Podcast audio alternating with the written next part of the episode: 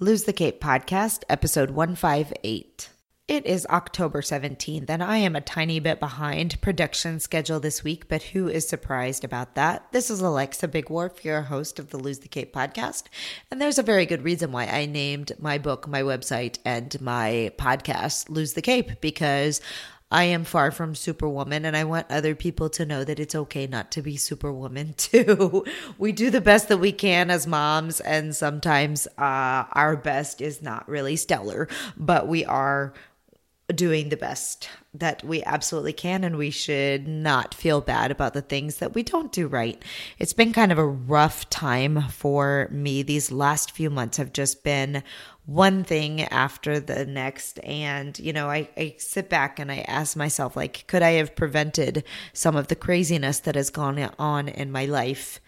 Some of it yes. Some of it i just um you know didn't know where to lie down my boundaries or lay down my boundaries and i just took on too much.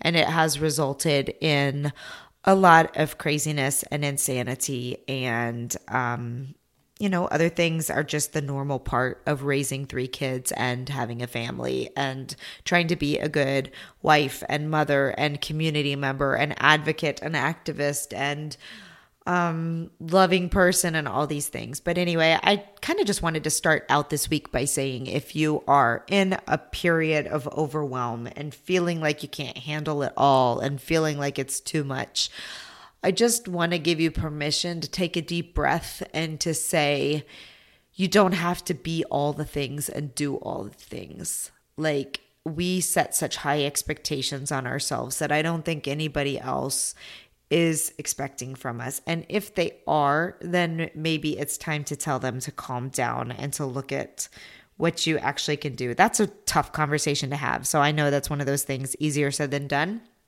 But for me, like, it's requiring me to really take a step back and to figure out like what it is I want to be doing and what it is I want to be eh, going on in my life. And I'll just give you a quick example. Last night, I was starting to have chest pains, and I've been having a lot of um, just like feelings of absolute anxiety. Part of it is because I've gotten completely off track on my diet because we're moving and I've been going to conferences and we've been trying to close on two houses and all of or like sell one and buy another one, get one ready to put on the market. Selling is, you know, wishful thinking at this point. But like just so much happening and all these book launches which are phenomenal, but they take a, a lot like they take a lot. And um and and i just i was laying in bed last night with all these thoughts going through my head and all these like just like my chest started hurting. And i was like if i were to have a heart attack and die right now what has it been for? What has it been for? I've done a whole lot of things for a lot of other people. And and what am i leaving for my kids? What am i leaving for my husband? What have i done lately to make their worlds a good place. And I know this is super deep for our our podcast and like but I just I I share this story because I want everybody to know that sometimes, you know, we put forward this brave face and this this these smiles and these everything is going great when behind the scenes everything might not be going great at all. So if you're having a tough time, you're not alone. And I encourage you to come on over to Your Mom Squad on Facebook. You can get the link in our show notes if you can't find it. I think it might be a private group, but uh, maybe not. You can go to Facebook and just search Your Mom Squad, or you can go to losethecape.com forward slash podcast forward slash 158. You'll get all of today's show notes and you'll get um, the links to everything we talk about. But, you know, come join us over there and share over there because anxiety and depression and mental health like they can spin out of control before you even know what has happened. Um, or you could be suffering in silence when you just need somebody to listen to you and tell you that you're okay and that it's going to be okay and to to hear you. Um, and I had a, a friend's sister recently committed suicide and it's like you you wonder like sometimes like these things are going on and people have no idea that they're happening other times we're so involved in our own lives we don't see the signs or we don't hear the signs and or we don't hear see, you know whatever whatever i'm trying to say like or we're so busy trying to show everybody that we've got this, that we can do it, that we don't need help, that we don't ask for help. And then we get to a place where we are just struggling. Um, I have another girlfriend who she we met because her she also lost one of her twin daughters to twin to twin transfusion syndrome. So she is a single survivor and they tried for a long time to have another baby and they finally had another baby and she was born really early and with a whole lot of problems. She has a shunt in her in her brain and she's just the sweetest cutest baby in the whole world but she has a lot of medical issues and she just recently was um, rehospitalized and had to have surgery. And her mother is the sweetest, most just like does not want to ask anybody for help on anything, just doesn't want to bother people. And she posted about the surgery and the fact that they're still in the hospital. And I said, How can I help you? What is it? What can I send to help you? And what can i do? Can i can i send you gift cards for meals? Can i send you gift cards for the gas driving back? And you know what what can i do that will be of help? And she's like oh i don't need any help. I just want your thoughts and prayers. And i'm like honey you need help don't be afraid to ask for it. I am happy to send you, and I'm going to send her a gift, some gift cards anyway, because I remember what life was like in the NICU and how much we spent on gas just driving back and forth two or three times a day. Um, the stress of trying to find childcare for the other children. I mean, it's it's expensive to have a child in the hospital, and uh, you know I understand that she doesn't want to ask people for help, but I want you to know it's okay to ask people. It's okay to say you need help. It's okay to admit that we are not that we need help. Okay, please, please just know that. So, this is a really super long introduction that has absolutely nothing to do with today's guest, but it's just what was on my heart for today. A couple of announcements. You've heard us talking about our gift guide, our holiday gift guide.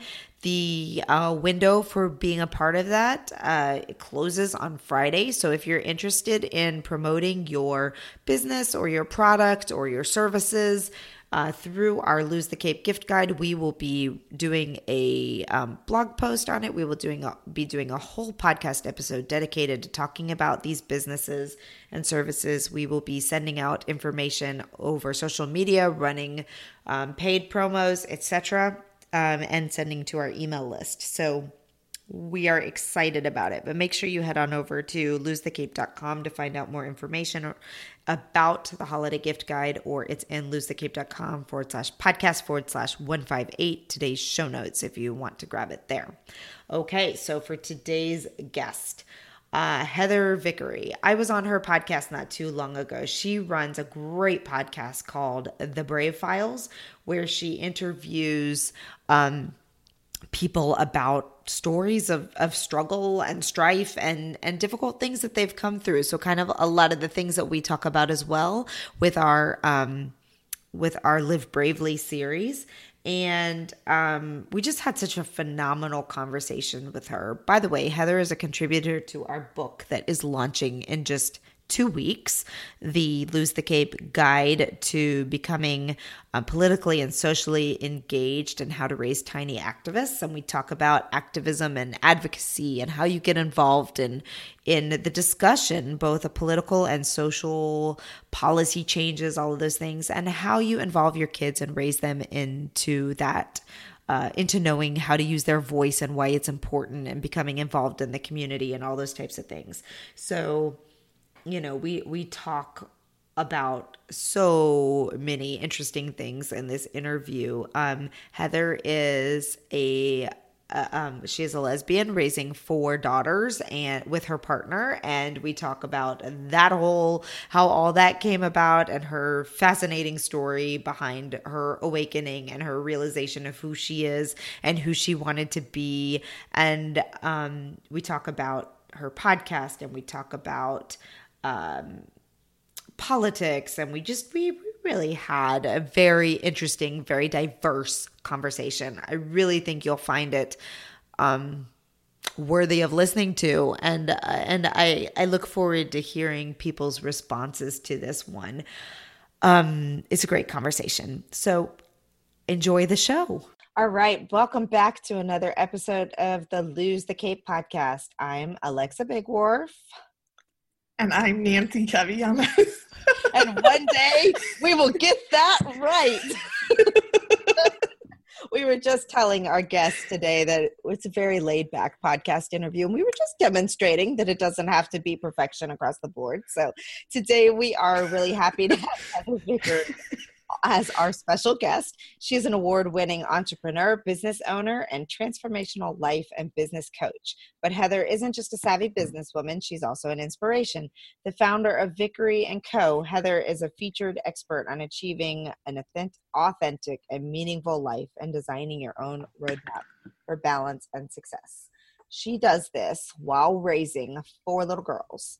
As the mother of four, Heather's world turned upside down after a major life transformation and divorce. Suddenly, she had the freedom to be her most authentic self. She discovered that this same authenticity empowered her with the confidence she needed to repair, rebuild, and reach her life's vision and goals. Today, she leverages her entrepreneurial skills and expertise to coach individuals towards greater personal and professional fulfillment. Through her story of personal bravery, perseverance, and resilience, Heather inspires audiences and empowers attendees with the tools they need to live bold and meaningful lives. She's a strong believer in strengthening her community, and she also serves as the board president for the Children's School, as vice president on the board of directors for the About Face Theater, Chicago's premier LGBTQ theater. She's obsessed with Hamilton, an American musical, and loves to travel. I have still not seen Hamilton, and I have a good friend who lives in Chicago, and is all she ever talks about. Come on. I've seen it three Welcome. times, and I enter the lottery every day. Hi. I was like, wow, that's the world's longest bio, Heather. I need to send a short. Isn't it funny when you hear someone else read it? Oh my like, God. crap. That's yeah. And also, you have an old version because now the last line is she's also the host of the Brave Files podcast. Uh, exactly, which we are going to talk about in a second here. But first, I'm like, it's funny when I always say this to people because they turn around and ask me the same thing. But how do you make all of those things happen? Like, all of my, I'm doing a lot of stuff, but I try to maintain it to stuff that's in my house because mm. so I don't have mm. to go. But when you're adding on boards and things like that, where you actually have yeah. to get dressed and go out, like, yes. I have okay, you you guys can see me, but your listeners cannot see me. I'm in what I have referred to as my summer dress. I have this dress in four different styles and it, it's it, can I, it doesn't require me to wear a bra. nice. And it has pockets. So like everything you pockets. No That's what I'm talking about. I put my phone and my keys in the pocket and I leave the house. And I look somewhat decent because it's a cute little dress. And yeah, four my kids have died. They're like, you wear those four dresses every day. I'm like, yeah. I don't know what I'm going to do in the winter. I love it. I love it. I don't know. Oh, well, I mean, the winter is easy, just leggings and a big sweater. I don't have to oh, wear bra then either. Is that, I can't believe I'm on your podcast talking about my dislike of bra, but I would be a, bra, a bra burner in the 60s. That would Oh my gosh. I don't know. I think I'm too well endowed to not wear a bra mm. anywhere, anytime. So I need to work on losing some weight and then I can burn my bra too. my 13, my, mine aren't small. I actually, it's little known secret about me. This could be my, you know, when you go to a new, a new group and they'll say, tell us one thing that we don't, you don't know about you already. Um, I had a breast reduction when I was 15 because oh they were gosh. huge. And my almost 14 year old is, is in this boat and she has discovered that like joy of you come home and the first thing you do is take your bra off and you're like, oh, God, that feels good. Sorry, we are way off topic. Oh, there's just edit there, all this shit up. No, there's no. Oh no, no, this is the best part of the conversation. I, I, hope you wanted people to know that story because it's staying in there. I'm in. I don't care. that is so funny. All right. Well, you are up to a lot of things, and I can only imagine uh, what life was like when you. How old were your kids when you wound up divorcing? Oh, so when we actually split houses, we stayed married for a year and a half after we split houses. Oh my the gosh. Baby had just you know, she was a little over one. She's five now. So it's it's been about four and a half years.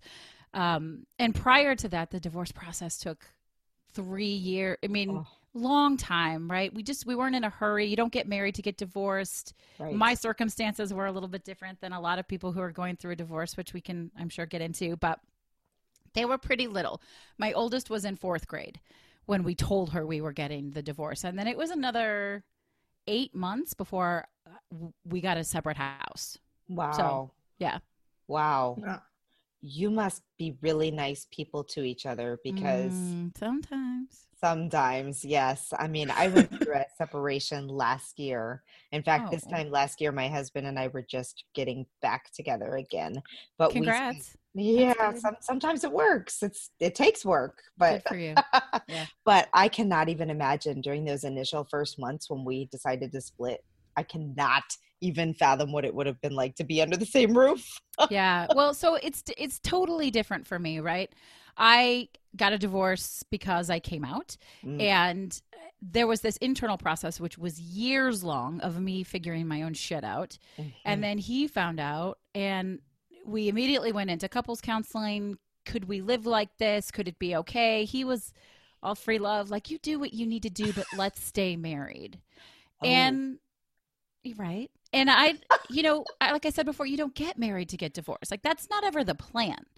So i tried.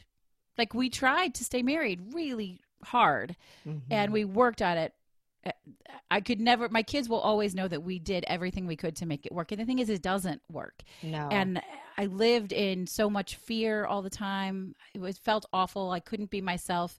And eventually i had this awakening moment. I, I talk about it when i do public speaking where i was sitting at the breakfast table across from all four of my daughters and i was so miserable and so scared of everything all the time. And i thought what the hell would i tell them to do if they came to me in this situation what's the advice i would give and it wasn't well you made your bed now sleep in it it wasn't suck it up it was go do the thing right be who you are the world will like you better you will like you better and more importantly i thought if i don't do that they won't know they can oh, that is Yeah. so true. and that Oh. was it So true. Uh, you know, I have to be honest with you. Like l- when I was deciding whether to stay or go to, I mean, there's always fear. It's hard when Mhm. you're a mom of little kids, and I mean, just to imagine like trying to do it by yourself, even split, is is hard to to do. But that's the same thing that kept running through my mind. Is is this what I would want my daughter? My sweet little girl, is this what I would want for her to be feeling this way every single day? And um, the answer was no. And I didn't want to model that for her. Yeah. And it, you know, it doesn't mean that you don't, you said like yourself, it's hard work. Mhm. Marriage is hard work and divorce is hard work and Mhm. entrepreneurship is hard work. Like all of the things are hard. It's, so I don't want them to think that they get off the hook. They don't have to work hard. Right, right. But also at some point you got to check in with yourself and say, is this worth it? Is there more good than bad? You know, you got to trust yourself. And for me, coming out and actually going through with the divorce, it changed everything. It's funny, very similar. This is a, I've never put this correlation together, like getting my breast reduction we just talked about. I, me, Alexa, you know me, I was this sort of quiet, shy kid because my boobs were so big that I looked heavy. I wouldn't wear anything tight, right? And I just sort of hid into myself because I didn't want anyone to pay attention to me. Mhm. And then I had a breast reduction and I was like, whoa, look at my bikini, right? I was in. And my dad would tell you, like, it was like you were two different people. yeah. Once you felt good about yourself, what you presented to the world changed everything. And coming out and getting a divorce did the exact same thing to me. Well, you were you were hiding. I was. absolutely. I mean, Yeah. whether you knew it or not, whether it was purposefully or not, like Did not know you it. were hidden. It's easy to see. Yeah. in retrospect, it's very easy to see. I'd cut off lots of people that I loved and cared about, and you know, we're ju- I'm just now sort of getting all of those people back into the fold, and it's pretty lovely. You know, I think this is one of the most amazing things. I promise we're going to get Nancy into this conversation in here. In a second. Sorry, But I was like, Nancy. "Oh," but um, you know, I just Chance in a like, you know, because one of the things that like I'm thinking about when you talk about this is that like there are so many parallels to my mother's story, but Yeah, at the same time, it's my mother's story. So I'm like thinking about like how much of that is my story to tell. Mm. yes, but you, You, have know, your. but at the same time, at the same time, I'm like I can like so relate to what you're saying just because I know what my mother went through. yeah, and my and, father. and you were part of that story, right? It affected you. It shaped you because that's what we do as parents. We shape our children with our own Yeah. stories. So you get to own part of that. Well, Yeah. and and their story is your story. I mean, that was your life. So her story was very much. I mean, like you just said, that shapes shapes your story. But I think one of the best things we're going to come back to this because Heather talks more about her story in our upcoming book, and we're going to talk about this and dig a little more into it. And Nancy can share whatever she wants to share when we get into the conversation. Because now I see her like retracting her steps, so we'll see what comes up. Well, I'm like, I always have to be thinking about, okay, when my mother listens to this, is Yeah. she like going to be mad at me? Why would she be mad at you? I don't think so. I don't be. know. None of my Yeah. family or my friends listen to my podcast. Me So either. Maybe my friends, but certainly not my family. some of my friends maybe, but no one in my no one in my family listens to it. So I can pretty much say whatever I want because I know it's not going to hurt anyone because they're not here to listen. But yes, you have to be careful about what we one of these days my husband's actually going to start listening and he's going to be like i cannot believe you talked about that but anyway i think one of the most magnificent things of coming into the 40s because i am now Mhm, in the 40s um mhm. is that it's like we're having this moment of caterpillar to butterfly experience across the board and i love seeing all my friends and colleagues like get released into their true selves it's amazing It really is. It's no joke. And I I don't know how old you are, Nancy, but you look a lot younger than me. So I'm just saying, I don't think I bought it. I thought it, we were all kind of full of all these older women were sort of full of shit, right? but there was something about 40, and I'm 43 now, I'll be 44 this year, that was like the, it. Butterfly is a perfect example. Magical release of give a shit. Like, yes I don't Yes. have to do that. I don't have to live like that. That doesn't have to be acceptable to me. Screw it. And people fucking love it. Sorry, Yeah. That was a big word on your podcast. that's okay we don't we don't we um i will make sure to put a disclaimer before the beginning of this Heather uses bad I words. think people have already realized this is not a podcast to listen to with your children just because it's a parent And, you know, Right. which, as a podcaster, you'll get this. It really makes me mad that moms have to put their podcast in the kids and family category. Oh, Why I don't do that. Do you put yours in entrepreneur? Where do you put That's yours? Bullshit. Personal journeys. Oh gosh, I'm gonna have to look at this category. I don't think I Personal even journeys. found that one. I'm always that's what I'm doing. I'm telling stories. okay. I'm too. gonna look that up. Personal journeys because I'm really Yeah. tired of being labeled in the kids and family category. Nope. This is not a kids and family podcast. No, no way. All right. I don't think I've Yeah. ever seen that as an option. It's there. Okay, I'll Yeah. look now. I will look. Anyway, so yes, it's um, you know, it, it's it, it it is it's it's fantastic to me. I mean, I laugh when I turned 40 like uh, or when I was getting ready in that whole time frame, the the 39ish 40 to 41 Mhm, like in that mhm. window of time, I lost a bunch of weight. I got separated. I dyed my hair purple. I got Yes. a tattoo. I was like, You were like, I'm coming out. I came out in It's my own way. It- we- we- they always call it a midlife crisis, but it, crisis is not the right It's word. a It's a midlife awakening. It, absolutely. It was wonderful. Well, before we get into the book and more back to your journey, because your journey is, I think, just very intriguing and, and beautiful. And I mean, Thank it's it should be a book. I hope you're thinking about a book. Yeah, and I well, let's talk about that. so we'll talk about it a lot. No, I'm just kidding. But we um uh, let's talk about your podcast, okay. Brave Files. Yeah, which you were a guest on. So everybody needs to go now. Go listen to Alexa's episode. It will Um, be in the show notes for sure. It was a fun episode. I enjoyed it. Thank you. I loved having you on. Um, yeah, so my podcast is called The Brave Files, and we have it's about five months old. What I do is I interview people who are out living courageously, people who have stepped out of fear and into bravery, which is very much my own story. It's also Mhm. what I do professionally as a coach, help people sort of make that step. But the the point is we all every single one of us have the opportunity to live courageously and to make brave choices. There are so many options throughout your day to choose the brave option and not the safe option. And so we tell, I told your story, we tell stories of social justice warriors, people who have fought breast cancer while pregnant, and now they're both survivors. Oh, Oh a woman who was a surrogate for friends of hers who couldn't have babies. Um, I mean, the, the stories are so vast and so wide. My most recent episode, which by the time this airs, it will be much older, but is a woman who um, started a, a program called the Gender Cool Program. And she's got a, a transgender daughter. And she said all of the language around these transgender children is really negative, and I've had enough. So this project is about all of the wonderful things, the things that they want to do when they grow up, and how what great kids they are. Just being transgender is is just a a check on a box, right? Mm-hmm. It's not. It doesn't define them. Um, so I I've wanted to start a podcast for years.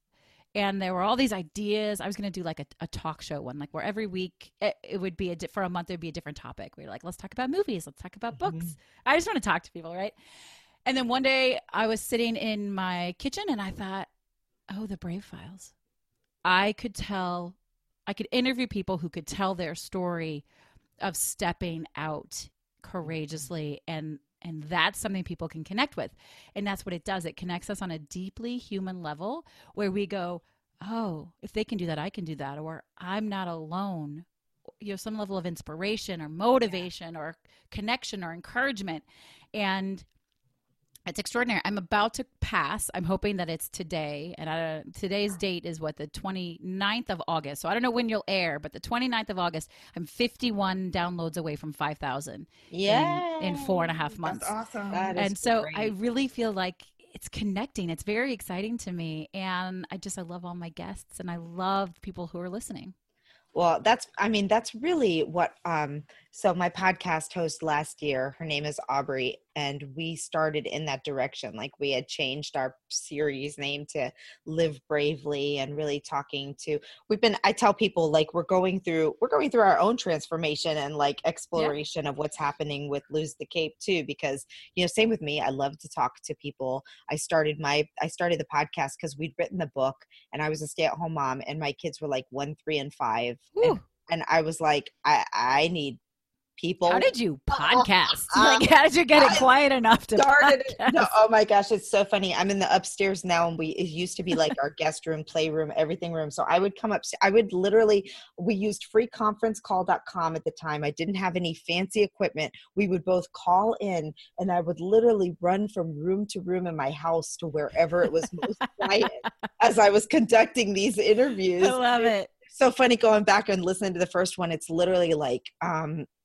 so what do you do every day? Because i don't know what to do with these three little people. Yeah. how do you what are you know what are, i just wanted to know what moms were doing. So we've evolved. Then we got into the entrepreneurship world and i Mhm. like that world. That's largely who our our audience is moms who are working at home or from home building businesses all that kind of stuff. But the itch is deep for yeah. something more and we've really been getting into this whole era of telling stories and the whole live bravely series like people that are that are doing other things. We had speaking of transgender i like to promote promo this one as often as we can because it's so important.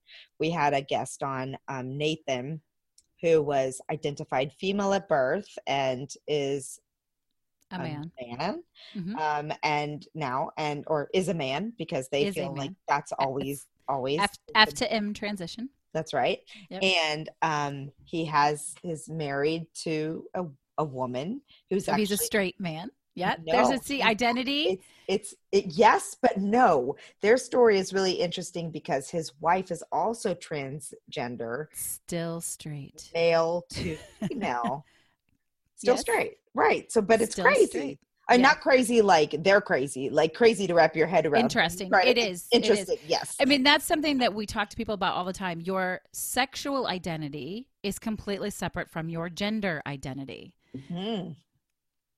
right? Totally hard to different. Which is why if Nathan if Nathan is male and Nathan's partner is female, no matter how they started out, they're straight right and still part of the LGBTQ plus family. Right, So- exactly. so it's it's super interesting but he he was um talking to us we had just had a, a child in our community a 15 year old transgender commit suicide Oh, God, Yeah. it's killing me. i know and it was it, very very heartbreaking and i've actually since become friends with the mother because she and my sister are neighbors and so Mm. she, my sister introduced us after the fact but nathan was telling us a lot about the depression that he's dealt with through Yeah. his life and feeling like something was wrong with him and so our conversation to me is the epitome of what you're trying to do what we're trying to do having these conversations that make people think he just we wanted to to tell people we wanted to see him as a human and for people to understand if they're around other transgender teens how to behave how to talk to them how to help not help them like you're helping them but how to be normal How around to be a them. friend. right Yeah. exactly And I guess Um, that's the thing. These kids are losing their assumptions, which is Mm, pretty mhm. magical. yes Um, and now it's just really not only is it okay, it's encouraged to if you aren't sure, ask somebody what are your pronouns, right? Yes. Let give them the chance to tell you who they want to be instead of making assumptions about who you think they are. that that's exactly what we were talking about in the conversation i was like i told you at the beginning like sometimes i just say awkward things that's just kind of my personality i'm not trying to be awkward it just happens but i told him i was like you know correct me if i use a term that's wrong if i say something that's offensive first of all no i am not trying to offend you in any way shape or form i just don't know and Don't i know. want to be educated so Yeah. educate me and he was great he let me ask some questions off the air that I would never dream of asking on the air, but curiosity, you know, I, I like I want to know and understand Yeah, and I need to know things, but I didn't want to put him in an uncomfortable position. sure. So, Yeah. so but it was great. It was a great conversation and I feel so much better uh, as a human that now I can try and advocate to advocate to other people that don't get it at all and Yeah. when somebody says something stupid like i can't believe you're going to have transgender in our bathrooms they're going to rape my child be like really Well, let's think about this they first just want to use the bathroom. yeah. Yes. you know oh Get me all worked up. yes i know it's a it's it is this is the this is the challenge is still being able to have these kinds of conversations and maintain our umbrella of encouragement to moms and Mm-hmm. kindness and love Mhm. because it is really easy to get carried away and angry really fast Yes. it that's my is. current challenge Yes. It's just so yes. interesting, like how many different bubbles there are. uh-huh Because I, po- you know, I my bubble is such that I have never had a situation where somebody was like, "I don't want transgender people in my bathroom." Like I just, Lucky you know, girl. like my bubble people, you know, yeah my, all, like, bub- in the my other bubble is great also. Yeah, I love my bubble. yeah, you know, and I just, but you know, I'm definitely like at the point, especially now that I just moved to California, I like have to kind of figure out where my bubble is. Um, you know, like I'm like, yeah, I, I feel like like since the election, I like have had to be more careful about who my safe people are Mhm. because a lot of people that I never thought would vote for Trump voted for Trump. And I was like, isn't it? oh, wait, so we actually don't have the same values? Like I thought we did, but you know, like, and I like just wanted to say to these people, so you voted for somebody that makes fun of disabled people, and I'm, I'm disabled. That's I'm thing, right? disabled. and then they go, "Oh, but but not that part. I didn't mean Mhm. that part, right?" Or the gay. right. Oh, but I don't care about the gay people. Like, but yeah, but you just screwed everybody. Right. And and also like you you voted for somebody that has the endorsement of like the Ku Klux Klan and I'm your friend and I'm Jewish. So Yeah. okay. And then like you voted for somebody that thinks it's okay to sexually assault women, but we're That's women. the one that gets me. I like time. I would just All like you stuff, I can I can understand how people aren't paying attention to all that other stuff. I I mean because of my position and who I am and just what I'm is in my bubble, right? But that one right there is the hardest one for me to do. I would just like how how you're really gonna tell your daughter that you think it's acceptable for somebody to walk around grabbing vaginas? I mean, Mm-hmm. like, like how mm-hmm. do you explain that to your children that you are okay with the president that thinks that he has the right to just randomly grab somebody's genitals? Uh, like, I I met a woman once who said that kind of stupid talk doesn't scare me, and I thought mm-hmm. this It is the patriarchy at work, right? Mhm. Because Yeah. she is so conditioned to think, well, that's just the way it is. Locker room Boys talk, will be boys will be boys. boys, all that bullshit. So Mhm. conditioned to think that that's okay that they don't see beyond it. right. And I was and- and like, it well, like- I am not. I'm. I am scared of stupid talk because that's fucking ridiculous. Because And the, the crazy thing to is that like action. it wasn't just action. right. It wasn't just locker room talk. Like he Right. actually did it. I know. Oh, It's I just know. like I'm like to trying to imagine these people having their daughter come home and be like, somebody somebody touched me inappropriately today and having that mom and dad being like, Well, that's okay. That's just the way boys are. They're Yeah. allowed to touch you wherever they want. Right. What's exactly. interesting that you bring this up, though, Nancy, because I think we were headed this direction. But that's, uh, I think, my opener in my piece uh, for Yeah. the new book Oh yeah. is having this conversation post election with my daughter, who I don't want to give anything away. I don't know, Alexa, how much we want to give away, but she was very sweet and overprotective of me and LGBTQ rights, but unaware of how damaging and detrimental this could be to her as a woman. Ah.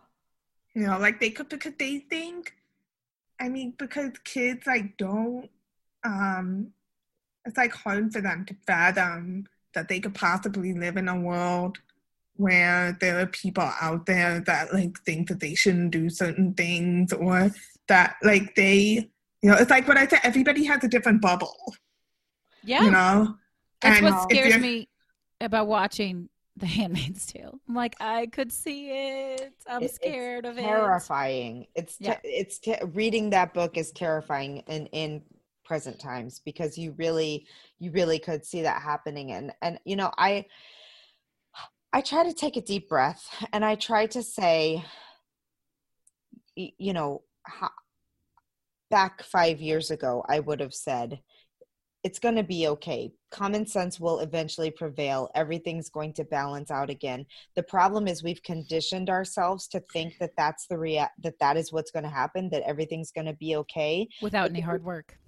Uh, exactly but the reality is they're chipping chipping Yeah. chipping chipping chipping a little bit and so all of a sudden something that seems like would have been impossible a decade ago like the overturn of roe v wade Oh, no matter how much they talk about it with what is about to happen makes that a very very real It does. and then what happens And I think marriage equality is in and danger. marriage equality is Yeah. in that wa- as Yeah. well I mean, it's just crazy that, like, right now, people are living in fear of Ruth Bader Ginsburg dying because I once know. she dies, We're screwed. like, over.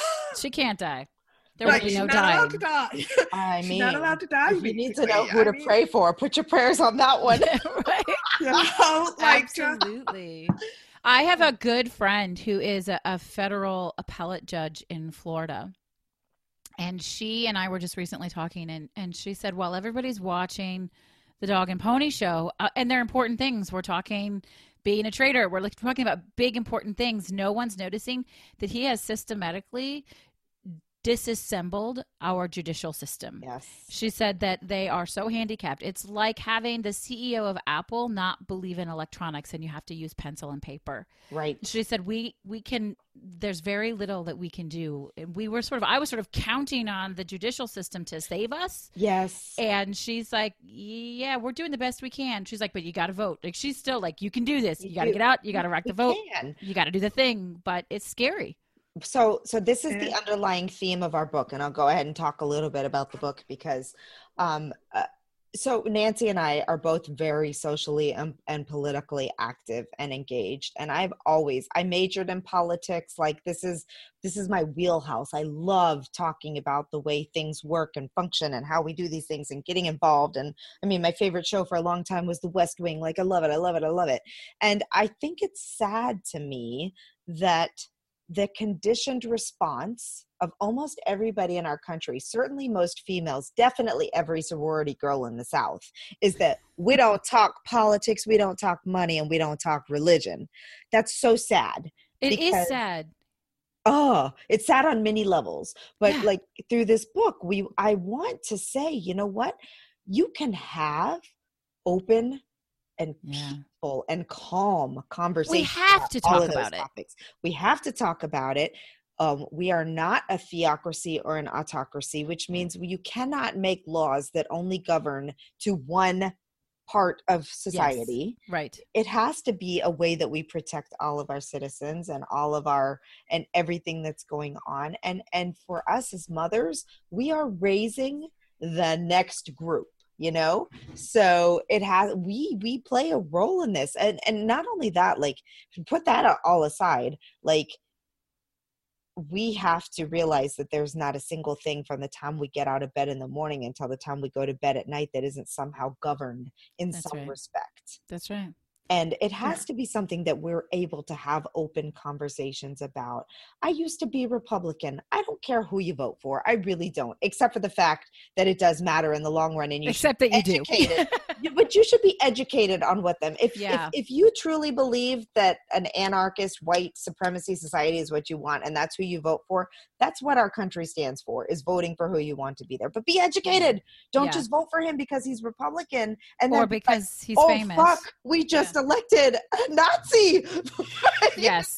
sorry i just absolutely no you have to know and, and i think though that that that is the number one game changer. If anything's going to save us it's learning to talk about it respectfully right? Like we don't all have to agree Mhm. but we do be able to have to be able to ask questions and understand. I was on a plane coming back from a conference in iowa a couple of months ago and there was a gentleman sitting next to me who was a 43 year old white southern man owns a business very nice gentleman we started chatting and it became clear that this was like the olympics of all that i have trained for when it comes to activism.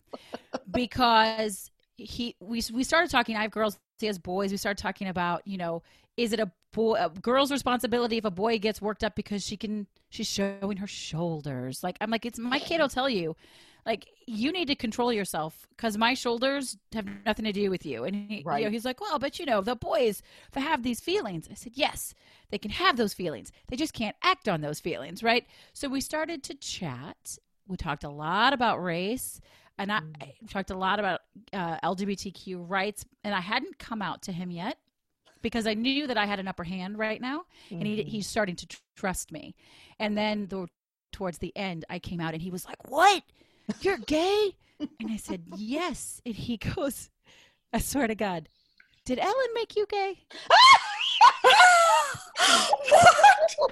He was dead serious. He goes, because she's so cute and funny. And I thought, oh, the girls are going to want to be like her. She's going to make people gay. She's like, no, friend, it doesn't work, like, that. honey. But but we spent two hours in intense conversation where he would ask me straight up questions about things like, um, you know, why do people on welfare need cell phones? Mm. Uh, They don't if they if they can't you know pay their rent. Why do they need a cell phone? I said, have you ever tried to get a job when you don't have an address or a phone number for people to contact you with? Oh no, right? So to his credit, he asked these questions, and like I said, like I feel like I've been in training my whole life. I very calmly Yeah. was able to turn it around and say, "Imagine if this were you," or think about it this way. And he left, and he said, "I'm, I'm really going to think about this. I'm going to Yeah. ask more questions, and I'm going to Yeah. have more conversations, and stop and listen." And it was, I felt like I'd won the lottery when it was over because while I don't think I changed his mind on everything, I do You think I changed his opened his mind. and I, I think, think- he probably changed his heart. I hope Because- so. I really feel like, in a lot of times, for me, I was really lucky. I was raised by two very white conservative Christian people, but we were also military. And the best thing that ever happened to us was getting moved to Germany when in Mm. the 80s. Travel, And- do it for you. Travel, being exposed to different culture, hearing people speak different languages, Yep. opening our eyes to all kinds of different things and that just set me on a path that has just always you know continued to um, move me forward in seeking these things but you nailed it right there you didn't come out and exactly say it but the fact that you were willing to sit there patiently and Mhm, calmly mhm. not get riled up not come screaming out guns ablazing i'm a gay pro feminist you know whatever and you're not going to talk to you know you Yeah. didn't you gave him the opportunity to know and trust you and like Yep. you yeah. and then give him things to think about that were not inflammatory. It wasn't like you stupid bigoted blah blah blah. you know, like just think about it. And that's what kind of yeah. happened to me on a lot of the on a lot of the race, not just necessarily race stuff, but definitely socioeconomic stuff. I worked in a restaurant in Charleston, South Carolina, and there was a, a man I adored who was the dishwasher in there. His name was Johnny. He was probably in his late 50s, black man. And we just had a strange conversation one day. I don't even know where it came from, but I asked him, like, I think I just asked him, why do you still work at this little French restaurant? Why aren't you doing other things or whatever? And he said, and he told me a story, and his story changed my life. And it was just a simple story. It was, I had to quit school when I was in seventh grade because my dad died and my mom couldn't support all the kids. I never had the opportunity to try and catch up with education because I was 12 years old and had to go to work doing whatever I could do. And he was like, and it's just, and you know, he told me in his in his speak, which was a little bit different words, but you know, yeah. the story was that now he has children and the best he can do for himself is on, as as a dishwasher but luckily they paid him pretty well in this particular restaurant but he doesn't have time to go back to school because he's working as many hours as he can to make sure his children have a better life. That's right. And yeah. all of his children graduated high school and the very first one was going to college. So he's changed. that's exciting it yeah. is exciting but yeah. it's like you know then i hear people in my family talking this whole same thing about like people on welfare they don't deserve this or that and i'm like well how, how when have you ever experienced anything and what do you even know and and how hard is it when you're down how hard is it to get back so up or to get up for the right. first time and that was yeah i mean we all benefit from some kind of welfare. I mean, these yes. people who think even when you're not on welfare, getting um, getting a tax break on your mortgage interest is a form of welfare for middle class people. Mm-hmm. Oh yeah, you know, you know. So like These you, social programs. we all get yeah. some kind of benefit from the government. Like you, we all get some kind of help. You know, I mean, nobody asked you to pay out of your own pocket for the road to be paved in front of your house there are plenty you know like year olds that are capable of working full time that get social security. That's right. So let's not pretend that this is just uh anyway so what, what you know we could go on for hours on that conversation but what i just really want to pull from it is that it is possible to have these kind of conversations without getting riled up, without getting crazy, without getting ugly, without deciding that because you believe one way and he believes another way, you just can't talk about it. And it's possible to have political and social mm-hmm. discussions without going nuts. Yeah. And that's and, and I'll give him credit. You know, he didn't go nuts on me either, but I do think people will mimic your mm-hmm. body language yes. and that's uh, uh, one thing i will say it's funny because somebody just commented on it this morning i do have a calmness mm. about me and when you know i started my career as an event planner and i literally would book clients who would come in to see a space and they would see me setting up and they would say oh you're so calm and a parent at the school open house this morning said you know what i love about you heather you always look so in control and calm So I know I gave him that, but when you that's why it works for me because when you do that, people can give you that energy back. But I I was so excited and when I retold the story, so many of my friends were like, "Oh, I would have gotten upset. I would have put my headphones on. I would have turned away." And I was like, "But that doesn't change anything." Right. And I was so grateful for this opportunity to be in conversation. Absolutely, and that's the only yeah. way that it will change. Yeah. I mean, I mean, go ahead, Nancy. I don't know what I was gonna say, but I just, you know, just basically like just agreeing, and I'm just like thinking about something that happened um, last week with like a neighbor that I just met, and I like in that moment I like didn't know what to say because I was like trying to figure out if she just I don't know. It had like it had to do with happened. it had to do well, I mean like it had to do with religion. So, mm. you know, and I and and so I was like, do I don't know if I want to like go there with this person that I just met and that is my neighbor and my son plays with her son. And I also like couldn't figure out like what she meant by what she said. And so what she said basically was um that she she was talking about some kid in the school that like talk about how proud they are to be Jewish. And so I was like, um, and I didn't know if she knew that I was Jewish. I don't know. And it you know, and I matter. wanted to be like, I, you know, I just like didn't know. I was like very confused by her statement. And on the one hand, I wanted to be like, well, I am kind of proud of the fact that for 2,000 years, people have tried to kill us and we're still here. you know? But like on the other hand, I was like, why? You know, I mean, what's the difference? Like, you could be proud to be Jewish, you could be proud to be a Christian, Yeah. you could be proud to be a woman, or like, what's wrong with being proud, Proud of, of who you are? are. Right. So I You guess that's I don't know what the actual conversation was, but if I heard somebody say that, I think I would have turned around and said, "Isn't it so great to see people being proud of who they are?" Like just turned Mm-hmm. it, and then sort of she would have either shut up and walked away or agreed, and then you you would have known her ass would have been on the table. right. I will will remember that for next time. I'm just like so. No, I mean, there are some things that like I don't mind talking about. Things that I feel like are kind of more neutral or something like that. But when it comes to religion, I'm very like, uh, I don't know if Don't I want to go there with that. Don't be afraid. But again, you can always present it in a way that isn't about them, but that's about you, Yeah. right? And you can put a positive spin on it, and then it gives people a chance to to change and to soften. That's why they pay you the big bucks. That's I like just I- walk around.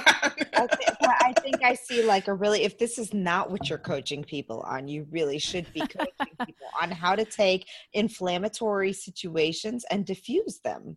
I work Yeah. with a lot of people on how to what you know we can only control ourselves and so how to get a position of power how to find empowerment and it is the same thing that you just said so if there's something that upsets you or makes you uncomfortable what could you do differently Mhm, to have altered the outcome mhm. uh, and that is what i work with people on and and then it's Well, mindset work yeah That's fantastic to know. We may have to have you back for an entire conversation just about that. yeah, that. maybe when the book launches. I Let's do it. It is it is so important to me, and that's really I think that's what you know. I, I've been struggling as we go through this butterfly transition here on how to make the transition from where we were, where we want to be, our new identity, what we're what role we're still trying to play, without losing that that whole idea that we are here to encourage and support each other, not to knock each other down. But Yeah. really it gets really hard when people say some stupid stuff sometimes not to be like that's so ignorant and that's so stupid but i am working really hard on trying to i'm a very passionate person Mhm. I am working very hard at trying to have more of that calmness, have some of those. I think, you know, I hadn't thought about it till right now, but I'm just about, I'm going to add another section to the book and I'm going to reach out to you for help on this. To have some, Let's do it. Uh-oh. Say no. to have, to have some tools in your pocket for if somebody says this, then you Yeah. can say this instead of getting fired up about it. And some easy ones are like if somebody calls me a libtard, how do I rep- reply to that? yeah reframing reframing is magic Uh huh.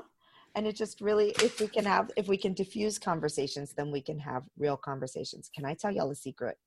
Yes This is one of the nastiest things I've ever done to somebody, and it plagues me years later.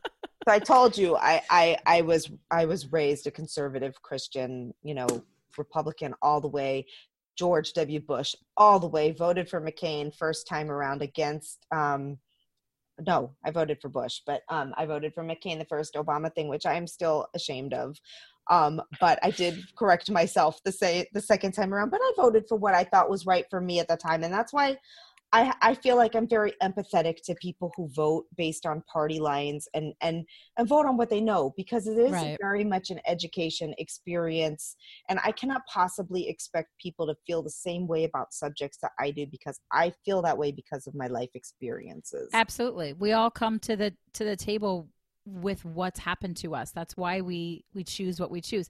But i would just say you don't want to go out and vote what you know. You want to go out and know more Yes. to vote. Yes, and that's where I have gotten in life. But it took a lot of life experiences and being open to conversations and being open to saying that just because that's what I've always done or always thought or always believed doesn't mean it has to say that way. Apply that to anything. Exactly. But back in the day when I was still hardcore Republican, I had a very close friend. I was active duty in the Air Force, and one of the very few, like, liberals in my like then it was like one of them Wait, he was a liberal So and in the military. she was a pilot a navigator sorry a navigator in the air force female very liberal and um, president clinton uh, was no longer president but he came to visit us in uh, where we were deployed and i thought that was awesome whether i liked him or not i got to meet a former A president former president. and take a Mhm. picture with him and i just thought that was the coolest thing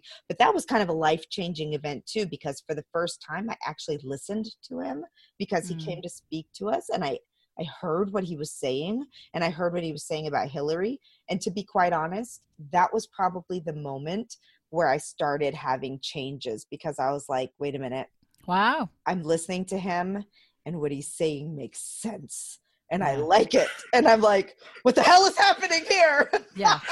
but, Yeah. but, but, but, but at the time, like it was when um, we were first starting to see Hillary get involved in politics. And um, so this was decades, not decades ago, shoot, almost decades ago. This was 2002, 2003, right? Yeah. And um, she had just written her first book. He was actually promoting the book when he was over there talking to us. And um, my friend was totally pro Hillary, and I was on the totally I hate Hillary bandwagon for nothing else other than that's what people told me I should be. And I was right there. Mhm. Mhm. I mailed her. This is the thing. This is the secret. This is the thing that I did that still eats me You alive. mailed a hate letter to Hillary Clinton. no, I wish that's what I'd done. I did Oh my God. Worse. I So tell us. when when I came back from the deployment, and I came back early because my wedding was planned, so my, the rest of my unit was still over there. I went to the bookstore and I found a book that was about how terrible of a person Hillary was and why you should hate her. And I mailed that to my friend because I wanted to show her that Hillary was this bad, awful person. And this book says it. And I am Because so everything in a book is true. right exactly I, you know and and needless to say that girl and i did not have a friendship much longer after that and i'm so ashamed of that moment and from then from that point i have always tried to say you know what it's not about changing what they believe because that's impossible to do That's right. That's impossible to do. It's about having open conversations and showing and telling and talking about and communicating and expressing why I believe what I believe or why Mm. this is a good thing or not and let them come to their own conclusions. But that's still, I mean, it's been 15 years. You should look for her. I have tried. I, I have connect. Ah. I reconnected with her a few years ago. We had, but I have never gone back and said, you know what, I hate myself for doing that stupid. Do it again. We don't have to what I hate yourself. Just say, I've learned so much since then, and I'm really sorry I did this. And guess Because what? I voted for Hillary. Forgiveness is about those of us who do the forgiving. That's right. Yeah. Yeah. And um it- it's kind of timely. I mean, I because right now, like for Jewish people, we're like heading into the high holidays, Yeah. and the high holidays are all about like looking back Yes. at your own behavior and thinking about um how you can repent for them, but not repent in the sense that like you punish yourself for them, but you know how can you take this moment and turn it, use it to transform yourself Yeah. and make sure that you are like written in the book of life. And so if so this would be like a great time, like a symbolic time for you do to it, like really reach out and be like, I'm still haunted by the thing that I did and I like need to tell you, you know, that Well, like and I feel so bad about it. I do, and I do. I'm haunted by it. And you know what? I lost a like she and I were good friends. It was someone that I could have those deep, meaningful conversations with, even if we disagreed. But then I took it to that level of you have to believe what I believe, and this is I don't know that the book may have had nothing to do with it. Our lives being separate, Sure. deployed Yeah. in different places, and But the fact that you are, but the fact that you're still thinking about it 15 years later means that you know.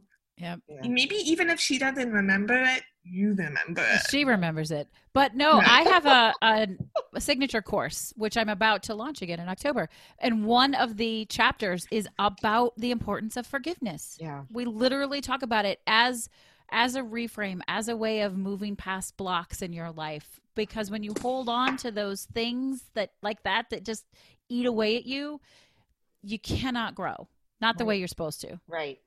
And it's Yeah. not even like it's something that every day I wake up and I'm like, I can't believe course, I failed yeah. Alicia that book. But it does still obviously I'm talking about it in this conversation. You know, it's something that comes up and but I think I use that also as an opportunity to share the story with people to Yeah. say that, you know what, you can completely change your frame of mind on everything and i'll be just you know it's it's things like going through what we went with our daughters it's things like Yeah. the story that I shared with you about being held up at gunpoint as a 12 year old. Yeah. It's things like this that shape me and change how I feel, or, you know, losing a child, spending 16 weeks in the hospital, seeing how crappy our healthcare system is, putting all mm-hmm. of these things, like living these things is why it's like, I have completely changed my opinion on so many aspects. It's also like changed my aspects on on I mean just so many things. Our right to choose what happens to our body and things like that. Like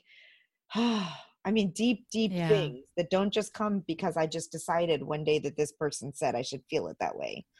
Yep. Life experience, though, right? Life experience. Yeah, Yeah. exactly. So I, I feel like we could chat for like and we had the same problem in your in your thing. We were like, we gotta wrap it up. This is gonna be like a 10 part interview. But it's uh it's really been a pleasure to talk to you. And um, you know, I just I love conversations with you are so easy and it's cool Thank because you. we're talking about really tough subjects, but at no moment do I ever feel uncomfortable. Maybe it's because we agree on everything. Maybe. Bubble. I, bubble, I bubble, had bubble. somebody, I had a listener request that I bring uh, some somebody, a Trump supporter or somebody who does not have my ideology onto the Brave Files, and I am trying to work my way up to doing that. But it would be such a different type of interview than I normally do. But I have people asking for it, so I have a go. couple suggestions for you actually of people that are in my bubble that Send them to me. yeah, Yeah. I, I just I just don't talk politics with because I don't know how yet to do it in a way that wouldn't I just like That's- don't. I just don't know how to talk to somebody that voted for Like I You know, can't. I- it's hard. but- It, it, but- it's different. You know, my show, we tell these brave stories, and I'm like, there's nothing brave about voting for Trump. So it's really hard for Ah. me to interview them. well here's what's But brave just- sticking to your ground on it That's true.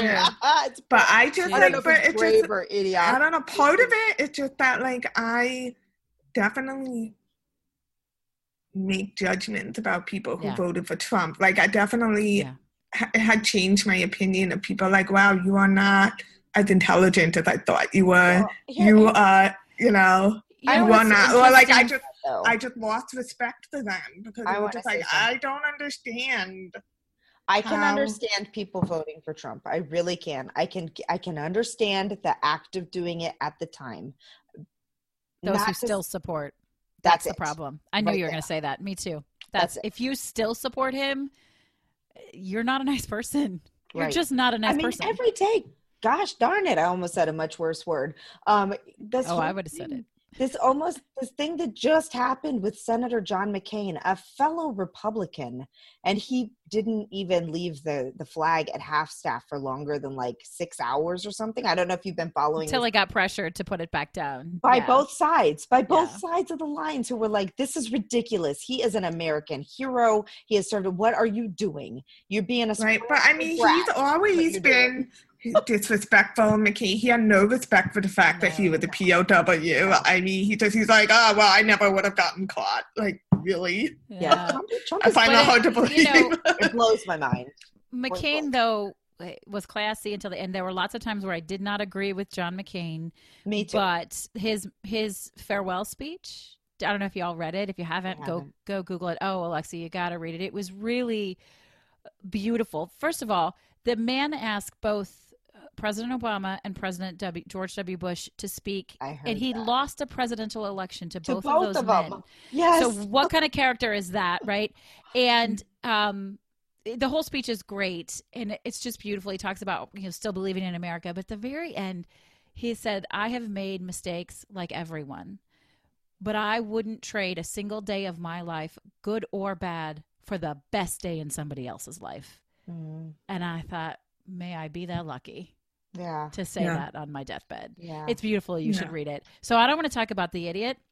Let's talk about the hero. Yes, yes. And let you know what, let's talk about him for a second. This is nothing to do with what we normally talk about the podcast, but I really feel um, as a veteran, as the daughter of a fighter pilot, as the granddaughter of a pilot who died while flying a fighter pilot, like I've always felt this massive connection to John McCain, even though I haven't always agreed with everything that he does. And I really wish I could get his sweet little daughter to cross over. She will. Meghan, she will. Yes, I think she was pulling the line for daddy, but maybe now that daddy's not here anymore, she'll she'll Yeah, um she'll think take she will. nose. But you know, that's an interesting so this this switch in the conversation to me I actually think if we want to really see progress on all of this thing, the things you're writing the book for, all the things that we're doing, we need to be talking about the good stuff and stop talking about the bad stuff. Not that we want to put our head in the sand and pretend it's not there, but thoughts become things. Mhm. and we need to focus on what's good and what's right and continue to push that and put our energy into those things versus i mean look at how hostile we all got talking about trump and i'm with you. But it doesn't make anything better. And also he wants the attention so let's not give it Uh, oh, agreed. Yeah. Yeah. I, but I just like have a hard time. I'm like, what is good right now about being okay Repub- like I so what have they done lately that is beneficial to society? I'm like not I mean I read the newspaper fairly often. I'm like not seeing anything come look out of the it. You got to look for it. I don't know. This is why I have a gratitude practice. I swear to you that it is because at the end of the day, I need to figure out what happened in this day that I am grateful for. The person who who helped their transgender child change their birth certificate or you know the person who held the door for me as I was coming in or you know spending time with my friend whose daughter's in a wheelchair they're they're my my friends who have twin twin um, Alexa and their little girls uh, here. It was interesting. I'm going to interview her. I'd love to interview you both. Oh, that'd be that'd be amazing. We- Sure, her story because we were talking about yours, and and she said we are still grieving. Mm. Our daughter is here, and we love her, Yes. and we're so glad. But we are still grieving. It never goes away. It was really interesting. Uh, but I, I find the gratitude and it, a gratitude practice has been game changing for me because, like you said, Nancy, you can just get lost in all the awful, but there is good stuff. There is. You just got to find it. How did you? No, but I become mean, I so like- amazing. but I mean, I like, you know, there is good stuff that happened to me personally, but in terms of like what our government is putting out, Our government like is I am out not crap. seeing. but but not everybody. Well, Look at what Elizabeth Warren is doing. yes. Look at the things that Sanders are, is still doing, or Maxine. God, I fucking love Maxine, right? But Like, we expect we expect those things from people. So I'm just saying, like, if we are trying to find some way to validate the Republican Party, oh no, we're not. What are they doing? Don't focus on that. No. Look at the other stuff because the other Yeah. people are working really, really hard to keep us from going down the quicksand. But you, you know what thought always crosses my mind too is that I pay attention to these things, so it's front and center to me, right? But there's a lot of people who are just stuck in the grind of the day, who Yeah. don't watch the news, who don't pay attention to political stuff, and they just they go to the polls and they vote Republican because that's what they've been told to do. They're not paying attention to the ins and outs, and I think this is where we we have the opportunity to bring the conversation to people so that they Yeah. You know, in a positive way to see. And if we're focusing on the good stuff, you can do that. Yeah. Let me tell you, share a story with you. Hopefully, this will give you a little bit of hope. So, I come from a family uh, that is, they're very conservative. Um, I have a lot of extended family out in Texas, very, very red. Um, my uncle, whom I adore, I love my family. We struggled. They all said I call them the devil after the election, and I might have actually said that. If you voted for him, you're the devil. Um, but my uncle Mike, who is a bricklayer, these people work with their hands. They work all day, every day.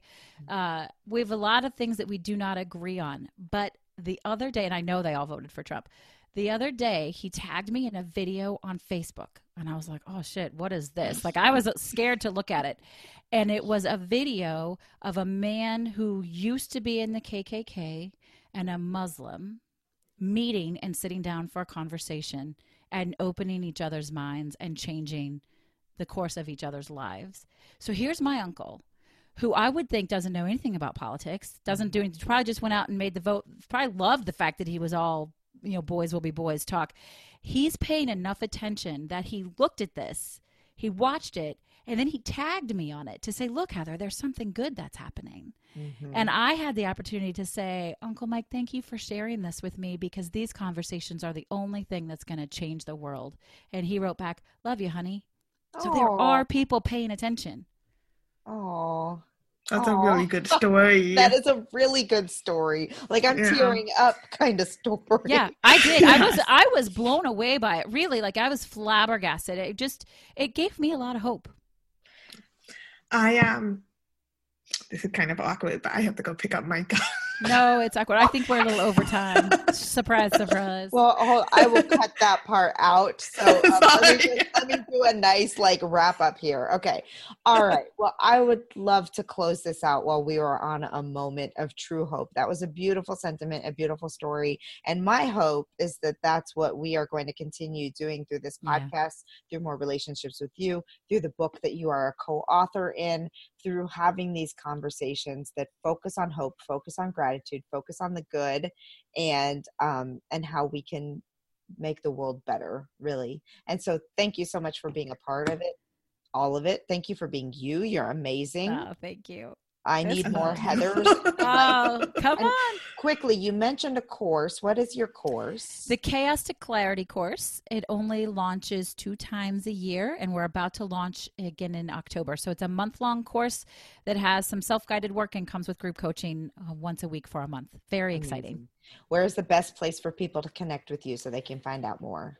www.vickeryandco.com. Super easy to find. Perfect. Thank you so very much. This was fantastic. Thank you. It was great. Yeah, it was I can't wait for the book. Thanks for letting me be part of it. Absolutely. Thanks for an amazing story. Thank you. All right. Bye. Bye, ladies.